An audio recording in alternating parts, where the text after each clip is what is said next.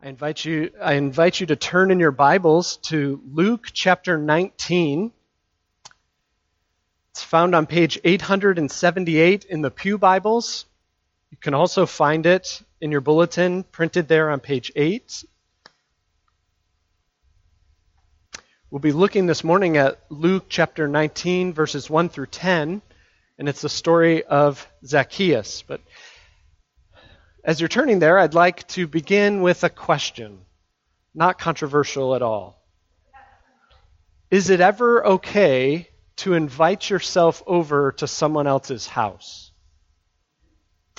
We've spent uh, many years, it feels like, telling our children many times that they're not allowed to do this, that this is a rude thing for them to do. And I think that's probably a pretty good rule to have as a child.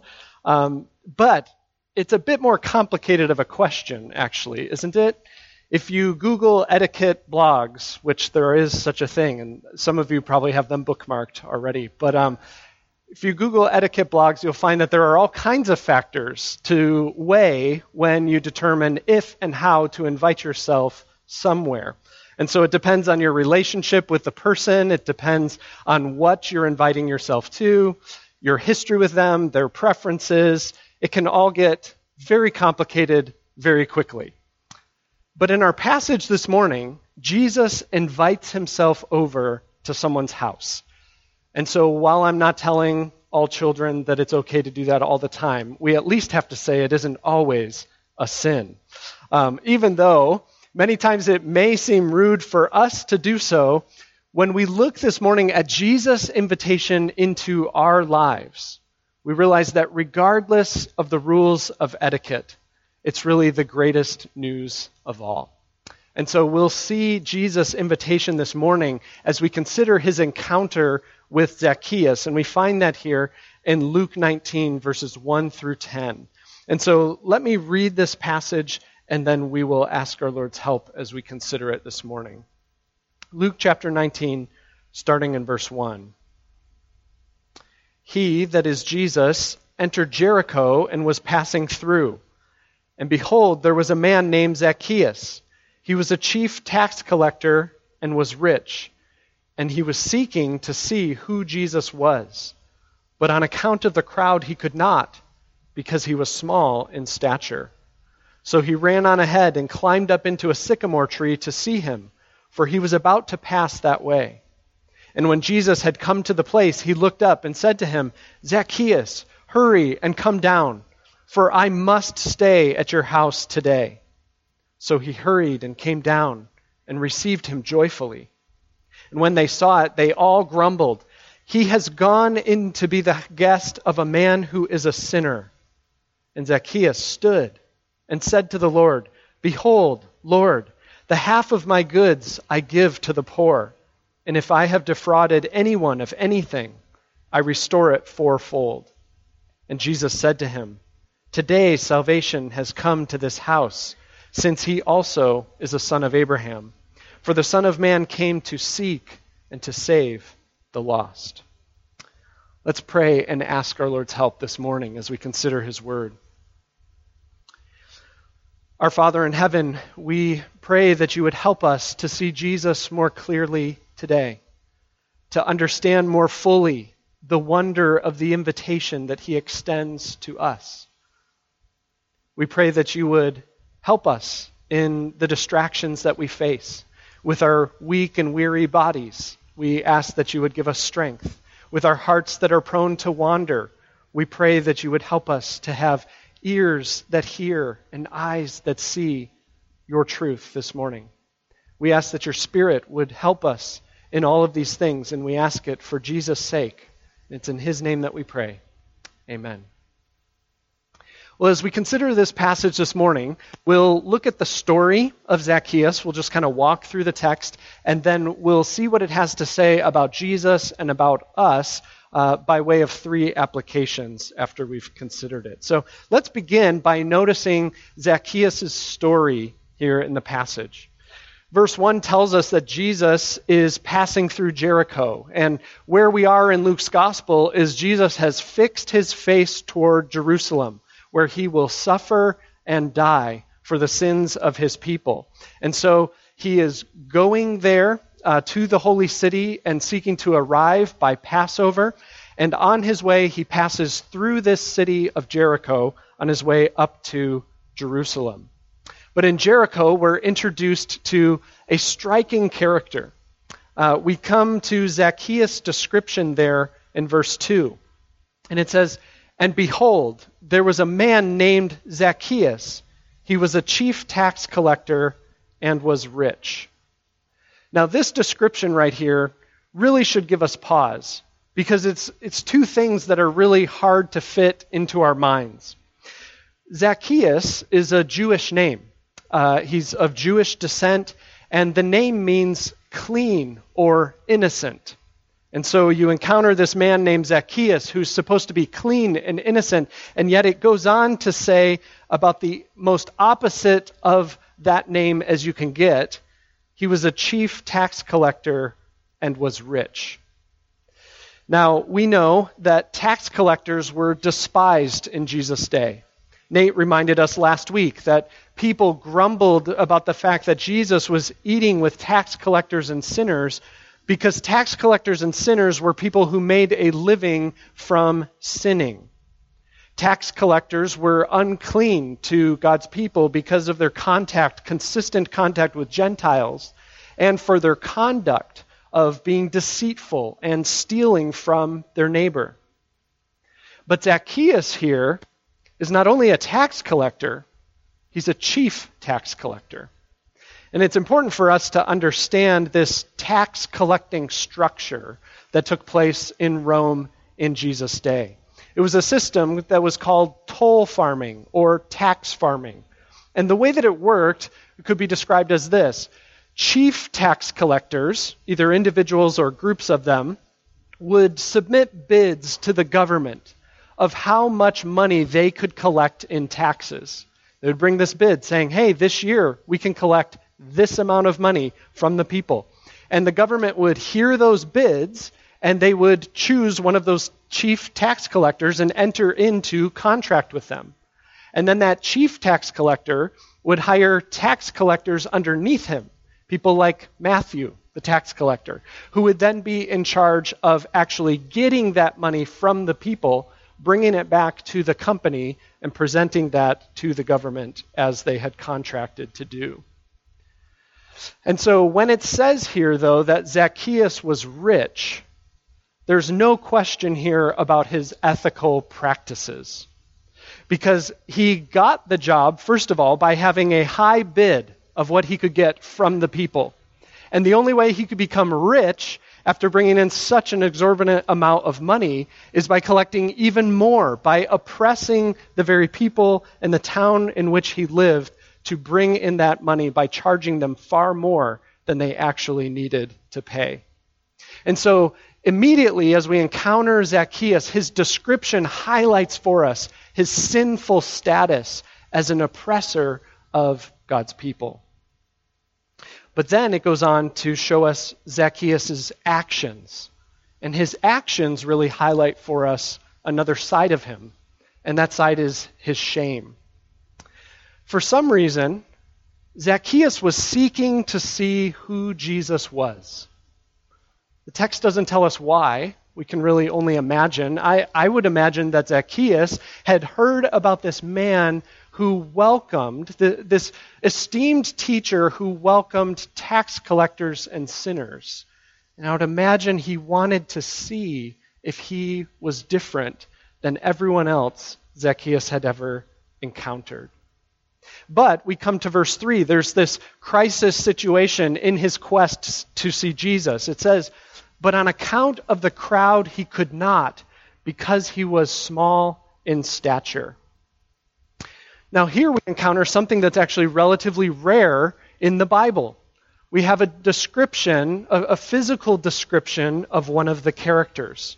And we find that Zacchaeus is actually small in stature. He's a shorter man. And this affects his ability to see Jesus. Now, when I typically think about this story, I frame it up in my mind as this is a height issue for Zacchaeus. But do you realize that this isn't really so much of a height issue as it is a crowd issue? Because short people could still come to see important people in a crowd all the time.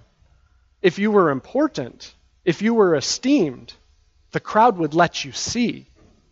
But you see here, the crowd will not let Zacchaeus see because Zacchaeus is despised by the crowd. In fact, as we think about Zacchaeus' situation, being in crowds of people in the town where he was the chief tax collector was probably something he did not do. Not because he was too good for them, but probably because it was a very dangerous thing to do. Can you imagine if your family had been defrauded of their entire inheritance and finds themselves destitute, that, that you are out in that crowd as one who's seeking to try just to make ends meet. And here among the crowd is this man who's shorter in stature, who you know is the head of all the reason for your poverty and pain. And you find yourself in the middle of a crowd of people who all hate him too. It's a pretty dangerous place for a short statured tax collector to find himself. And so, um, because walking among the crowds was something Zacchaeus could not do lightly, there's another option for him to be able to see. He needs to get up higher, away and above the crowd. And that's what he did. And Zacchaeus' pursuit of Jesus here, of, of trying to see who Jesus was, is striking because he does two rather humiliating things. He runs ahead of the crowd and he climbs into a tree. No esteemed rich man would do either of those things. We learned last time in the parable of the prodigal son how men of stature don't run. It's a humiliating posture. Children and servants are ones who run to play and run to do errands. And men definitely don't climb trees because climbing trees is for children or it's for farmers and harvesters to do that menial labor, not for established wealthy men. But Zacchaeus sees climbing this tree, running ahead and climbing the tree, as the only way to see Jesus. So he climbs up into what we come to find is a sycamore tree. And a sycamore tree is a sycamore fig tree. And when you think about fig trees, what comes to mind? Big green leaves, right? Low branches that you can climb on, but you're able to get up high enough, but then also they're covered with leaves. And so it's very likely that Zacchaeus was actually pretty hard to see in this tree, but he could find a spot where he could peer out and see Jesus as he would approach with the crowd. But while Zacchaeus is up in this tree because he is an outcast, something happens to him that he would have never imagined. Jesus comes and extends to him a shocking invitation. Jesus comes to this place with the crowd and, and he looks up and he sees Zacchaeus and he speaks to him. Now, again, when I read this story, I hear, oh, Jesus sees Zacchaeus. Good. Something great's about to happen, right? We think this is good news. How do you think Zacchaeus would have felt being addressed by this godly rabbi who has come with a crowd? For Zacchaeus, this probably would have actually been terrifying.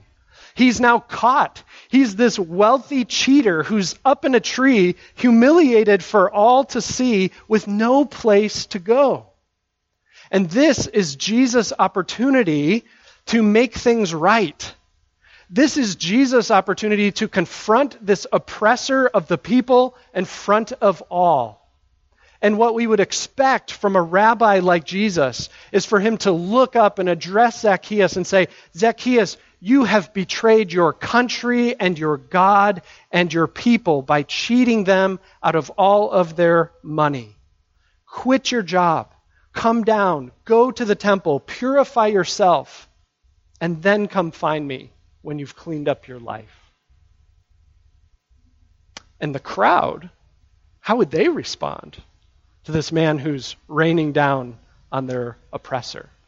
they'd be delighted, wouldn't they? They would have a chance to yell out all of those things that they've wanted to say to Zacchaeus, but have only been able to post on Facebook or on Yelp about all the taxes that they're enduring. Instead, what does Jesus say? Hurry and come down, for I must go to your house today. Here, in his moment of shame, caught and exposed in this tree, Jesus invites himself into Zacchaeus' home. Jesus' travel plans completely change, and instead of passing through Jericho, he now will lodge the night in Jericho. And this is socially unthinkable to happen on a variety of levels. One is no one invites themselves in the ancient Near East into someone else's home. You wait for the host to do that to you. Jesus comes and addresses the host and says, I'm coming to your house. And then he also really lays out the requirements. I'm coming and I'm going to lodge there, which includes a meal and spending the night. It's as though he's booking a night at an Airbnb right there on the spot and putting Zacchaeus up to it. And so it's socially unthinkable that Jesus would do this, but even more significantly, it's morally unthinkable that Jesus would do this. Because by going to the house of one of the most notorious sinners in town, Jesus would be bearing Zacchaeus' status. He would be taking on the status of a chief tax collector. He would become ceremonially unclean on his way to Passover. And so we see how shocking this whole invitation is by the crowd's response it's likely that here a change of scene happens, right? It, it's very truncated in the narrative, but Zacchaeus comes down, receives Jesus with joy. Jesus goes to his house, and then, probably at some point, perhaps over dinner, which would be hours long, we learn of how the crowd is reacting to this entire situation. Verse 7 tells us, And when they saw it, they all grumbled he has gone in to be the guest of a man who is a sinner. We've seen that the religious elite, the Pharisees, have this complaint. Jesus dines with sinners, and that offends the religious mind. But here, Jesus has done something so offensive that the entire crowd disapproves of his behavior. But in contrast, to their grumbling over Jesus' radical invitation, we now see Zacchaeus' response. We see Zacchaeus' transformed response. Up until now, everything we've heard about Zacchaeus has either been a description or his actions. He runs ahead and he climbs and he hurries and comes down and receives with joy. Now we hear for the first time from Zacchaeus' lips what his time with Jesus has done to him. Do you see what he says there in verse 8? And Zacchaeus stood and said to the Lord, Behold, Lord, the half of my goods I give to the poor. And if I have defrauded anyone of anything, I restore it fourfold. Zacchaeus, now having received Jesus, stands and speaks to him. And did you notice that he calls him Lord? Not just rabbi or teacher, but it, it's a sign of the faith that Jesus has as he calls him Lord when he, or that Zacchaeus has in Jesus as he calls him Lord when he addresses him. He's a changed man. And because he's a changed man, he says he will give half of what he has to the poor. It's as good as done. Now, if you've been reading along in the Gospel of Luke, you may come to this and say, wait a minute, half? Back in chapter 18, there's this rich young ruler, and Jesus says, Give all that you have to the poor. Is Zacchaeus just trying to hold out for himself? I mean, half of a lot is still a lot that Zacchaeus could hold on to here. Well, no, he's not just trying to claim it for himself. He needs to keep that other half because what is he going to do with his money now? Everyone whom he's defrauded, he will go and make restitution. He will repay it now fourfold from what he took from them. that repaying fourfold, it's, it's the highest amount that would ever be required in any Jewish or civil court for what you have obtained through stealing. Zacchaeus is saying, I stole this, and I will repay it in a way that's above reproach and shows all that I have done wrong. And so this is no small token gesture. This is a complete change in how Zacchaeus viewed his very wealth itself. And then Jesus goes on to now speak to Zacchaeus and to everyone around who's listening to make sure that they understand what has taken place. Verse 9 says, And Jesus said to him, Today salvation has come to this house, since he also is a son of Abraham. For the Son of Man came to seek and to save the lost. It's as though Jesus is saying, Make no mistake about what you have just seen here. This house that was marked by sin and uncleanness is now, today, the site of salvation. This son of Abraham, whom you all had written off because he's a chief tax collector and a lost cause, he now has been found by the Son of Man who came to seek and to save Abraham's lost children. And this story of Zacchaeus ends here. He wanted to see who Jesus was, but instead he comes to find out that he had been found by Jesus himself. You see, Jesus invited himself into Zacchaeus' home. And Zacchaeus received him and was a changed man as a result. It's a beautiful story, isn't it? Zacchaeus has become one of my favorite characters. I've been singing a song about him all week that is really hard to get out of my head. Um, but hopefully, we can set that aside for those of us who are thinking about the wee little man. Um, and we can pause to consider, in the face of the beauty of this narrative, what it teaches us about Jesus and what it teaches us about ourselves. And the first thing that we see by way of application is that Jesus invites us, sorry, Jesus invites himself into our sin and our shame. What I've come to love about this story is how Zacchaeus doesn't fit neatly into a category, especially if you're reading through the Gospel of Luke. He's rich and he's a ruler. And as you read through the Gospels and hear Jesus teaching, those are two strikes against you.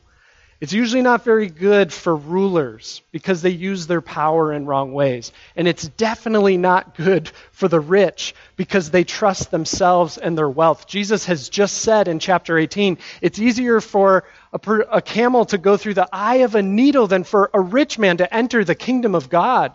And so you come to Zacchaeus and he's rich and he's a ruler. He has sinned and he has oppressed other people. But he's also a tax collector. And what has Jesus been saying about tax collectors and sinners? His heart runs to them. He goes to them to seek and to save them because they're outcasts and experience great shame. And we find Zacchaeus here as one who can't even normally walk among the crowds. He's an outsider to society and he's an outsider to God. And Zacchaeus is this complicated figure of someone who's both an oppressor and who finds himself oppressed. And I think what I've come to love about Zacchaeus is the more I look inward and consider my own life, the more I contemplate my own actions, the more I talk together with you and other people, and we come to see just the complexities of who we are, we realize that we are a tangled web of both sin and shame, of living in a fallen world. We are those who sin against others as we run after our idols and we, we hurt others in the process, but we also experience shame because of what we have done and how that alienates us from God and others. And when we see Zacchaeus there in that tree, I want to know, and maybe you want to know, how does Jesus deal with a man like this? Because we want to know deep down how does Jesus deal with a person like me? And in Zacchaeus, we find the chief of this complexity. And we find Jesus engaging him in an amazing way. He invites himself into Zacchaeus' sin and shame. Think about what it was like for Jesus as he saw Zacchaeus hiding there in the tree. He comes up with the crowd and he looks up and he sees him in a fig tree. And I can't help but think that that imagery was not lost on Jesus, right? The irony of the situation. You have Zacchaeus, whose name means what? Clean and innocent. And what is he doing? He's hiding among the fig leaves, just like Adam and Eve did after they had sinned, when they were unable to draw near any longer to the presence of God. And Jesus does this unthinkable act as he looks up at him in his sin and shame. Jesus invites himself into his home. I must stay at your house today. You see, Zacchaeus' complicated mess of a condition was not too much for Jesus. Jesus would call Zacchaeus to come down from his tree of sin and shame because Jesus was heading to Jerusalem where he would be lifted up on a tree for Zacchaeus. Jesus would be condemned by the crowds of both Jews and Gentiles to die the death of the chief of sinners, not because of his sin, not because he'd ever hurt or cheated anyone, but because he was bearing Zacchaeus' sins, because he was bearing his people's sins on a cursed cross, so that every child of Abraham could be found in him, not just those of Jewish descent, but everyone who would receive Jesus with joy. Do you find yourself feeling like you're hiding in a tree of sin and shame this morning, cut off from God and others because of your sin, Jesus is inviting himself into your life today. Receive him, welcome him, and he will save you. Maybe as a believer, you continue to see the complexity of your, own sin and shame. Maybe you think that it's too much for Jesus. This passage reminds us he can handle it, and he invites himself in to help with all the messiness that you find in your house. And so Jesus is one who invites himself into the messiness of our sin and our shame.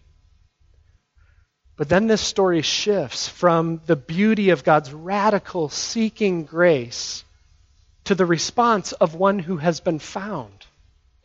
Uh, and the second thing that we see is that Jesus' invitation changes us. Jesus' invitation into our homes, into our lives, brings change. In Zacchaeus' story, we gain the perspective of what it's like to be the one who was found Remember in Luke 15, where we hear these parables about what was lost and the Father's heart in finding them. But the lost coin, the lost sheep, they don't say anything in those parables. And we hear very little from the lost son. But with Zacchaeus, we see the change that happens when Jesus finds one who was lost. And we notice two things about his life his changed actions and his changed heart. Think with me for a moment about his changed actions. They, they show us what God does to a person who has been found. It says in verse 8, he stood and said to the Lord, Half of my goods I give to the poor, and if I've defrauded anyone of anything, I will restore it fourfold. I just want us to notice three things about this change that has come across Zacchaeus because I think it depicts for us three indicators of repentance in the life of someone who's come to Jesus. The first thing that we see in his changed action is that it was for the Lord. Zacchaeus addresses Jesus as Lord, not the crowd. Zacchaeus was changing not primarily to get a result from the people. He couldn't control the people's response, but he was changing for Jesus because of who Jesus was and what Jesus was doing for him. And so the first thing that we see is this change was for the Lord, but secondly, we see this change was costly. He would get half of his income to the poor and repay fourfold. He's not looking for the bare minimum of change just to get by. He's seeking to make restitution for what he has done that goes beyond reproach. And it shows these great lengths that he's willing to go. Why? Because he realizes how serious his sin is and how much harm his sin has caused to other people. And so repentance shows he's willing to make it right as much as he is able. It was costly to him. And then, thirdly, we notice that his change, his repentance, was a process. Verse 8 is really short, isn't it? Stands up, says something, then we move on to Jesus' words. And it can make us think that this was done very quickly. But in reality, making restitution with those he had defrauded would be a long, ongoing endeavor on the part of Zacchaeus. He would have to pore over his books and search his mind to consider who he had harmed and how he had harmed them.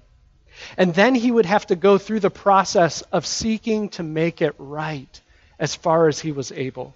He'd be reaching out to those he had harmed, some probably not even yet ready to talk to him because of what he had done. He would have to see the faces of those who were now wallowing in poverty because he had stolen their money years ago.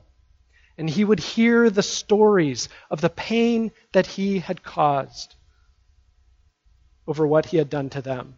Some may be ready to receive his help with joy, others would spurn his supposed change of heart. But he was committed to the process of changing, of repenting, of making it right. And this is what Zacchaeus wanted to do because Zacchaeus had been changed by Jesus. We see Zacchaeus' actions, and we could turn that into a checklist of what to do or what not to do. But the main point of this is Zacchaeus is doing these things because Jesus has changed his heart. And we see that even more clearly when we consider the contrast that's happening here between two types of rulers. There was a ruler in chapter 18, the rich ruler, who came to Jesus and what was his question to Jesus? Teacher, what must I do? He came to Jesus not hiding in a tree. He came to Jesus thinking that he was already righteous. And Jesus raised his core issue of this idolatry of money. And the rich ruler, ruler went away sad. But here is Zacchaeus. He's seeking to see who Jesus was. He's hurrying and coming down and receiving Jesus with joy. And after spending time with Jesus, he stands up not to ask Jesus, What must I now do? But he stands up because his heart has been changed by Jesus and he wants to tell Jesus what he will do as a result. Do you see how different that is? Ken Bailey says that when we think about repentance, part of what Zacchaeus' story tells us is this that repentance could be described as the acceptance of being found by Jesus. Accepting in our hearts what it truly means to be found by Jesus. You see, Zacchaeus had been searching for something that would satisfy him something that would make sense of this life, something that would make it work. And for Zacchaeus, what was it? It was money. But now, having spent time with Jesus, he realized that what he really needed would only be found in Jesus. And being found by Jesus changed him. And it changed him from being one who was grasping after money to one who was now giving, from one who was using others for his own gain to one who could now selflessly give because Jesus had changed his heart. As I think about this as believers, as people who have come to Jesus and accepted his invitation to salvation, the question that it raises for me, and I think for us, is how often do we start to, to flip it after salvation and go about change the wrong way? How often do we then approach Jesus like the rich ruler saying, Jesus, what must I do to get your blessing? And we go away sad because we framed it all wrong, framed it up all wrong from the very start, haven't we? Instead, it's coming to Jesus saying, How does the fact that Jesus has found me change me in this struggle? What is it that you are seeking to change in yourself today? What is your besetting sin, or perhaps your source of shame? Is it your fear or your pride? Is it the way you run to food or drink to satisfy you? Is it this lust that you just can't seem to control, or a tongue that just seems to continually be getting you into trouble and hurting other people? How has the fact that Jesus has found you and that all that you need and are searching for is found in Him, how does that change your heart to then change the things that you struggle with? Because do you see that if we instead of coming saying, What do I do? but instead come to receive his invitation, what does Jesus do? He shows us the Father's love. And we come to see that everything that we need is truly found in him. We no longer have to grasp those other things, which frees us up to then use them for others' good when Jesus comes into our home, part of what he does is enables us to stand and say, Lord, use my life for others' good and for your glory. Jesus' invitation enables you to change for him in costly, enduring, and not yet perfect ways. And so, the question that we have as believers, as we think about the complexities of our lives, is are we coming to Jesus for change and for help to change? Because a lot of times we approach this backwards. And this doesn't only affect our sanctification, which is what we've just been talking about in point two. Our final application is how this affects how we call others to faith. You see, Jesus calls us to extend his invitation to others. Think about the order of this story for a moment. Zacchaeus was full of sin and shame, hiding in a tree. Jesus invites himself in, and then Zacchaeus is saved and changed.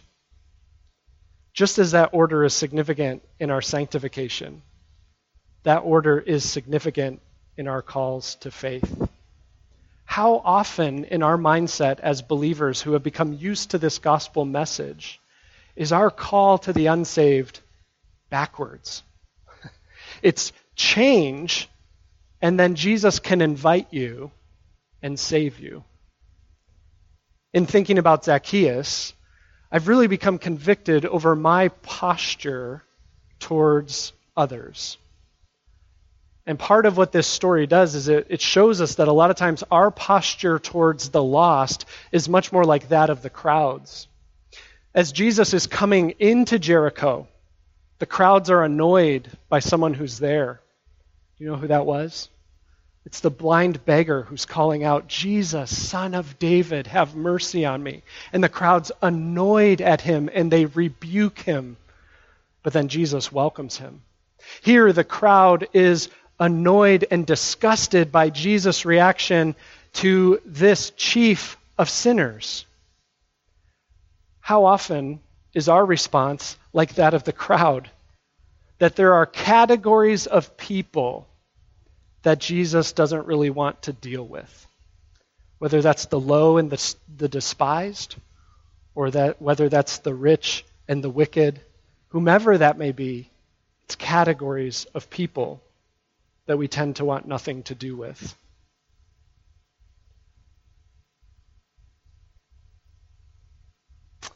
And as I think about my own heart and how this comes out, one of the ways that I see it is in my indifference. That there are categories of people that I can almost not even notice as I go through life. It's like it would be white noise for that blind beggar to be calling out because we're so focused on other things. I, I see it in my indifference, and I can hear it in my tone.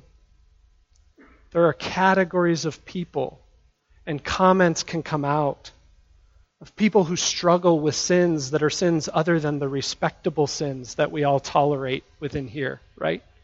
We say different things and we do different things and we use non church words and we struggle with different things. And so, do you see what happens in that? We start to feel that our job is to manage Jesus' invitations for him. that our job is to go out and find people and to let them know the good news. Here's a list. Change these things, and good news Jesus will save you when that's completely the opposite. Zacchaeus' story shows us that Jesus' transforming power and presence is enough for any house that he encounters. And it's not our job to go out and to tell people how they must clean themselves up to meet with him.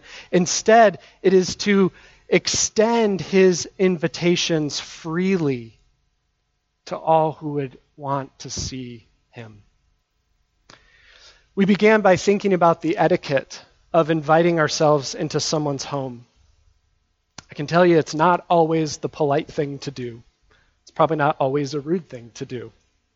But as Christians, what we see in this story is Jesus changes us into people who invite ourselves into other people's lives, not in a rude or pushy or unwise or unloving way, but in a way that resembles Jesus' invitation to Zacchaeus.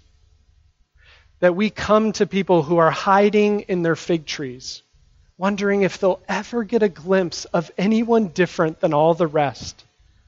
And we show them love that they have never seen. And we're able to tell them of news that they have never heard. That there's a man who came from heaven to come to their house to seek and to save them, just like he did for us. May we never, as God's people, forget the wonder of the fact that Jesus has invited himself into our lives so that we can be with him as a part of his house forever, only by his grace. And so let's pray and ask our God to help us with these things. Our Father in heaven, we find ourselves amazed at the love you have in seeking and saving the lost. We find ourselves surprised by the shocking invitation that Jesus extends. We find ourselves aware of our own sin and shame and how overwhelmed we often feel by it. And we confess that so often we look around at the world around us and we fail to see the shame and sin that they're experiencing that our Lord Jesus invites himself into. Will you refresh us again with the wonder of this invitation? Will you strengthen our faith to believe that you can handle all of these things? And will you fix our eyes on the hope that is to come when all of our sin and shame will be experienced no more? We thank you for all these things in Jesus' name. Amen.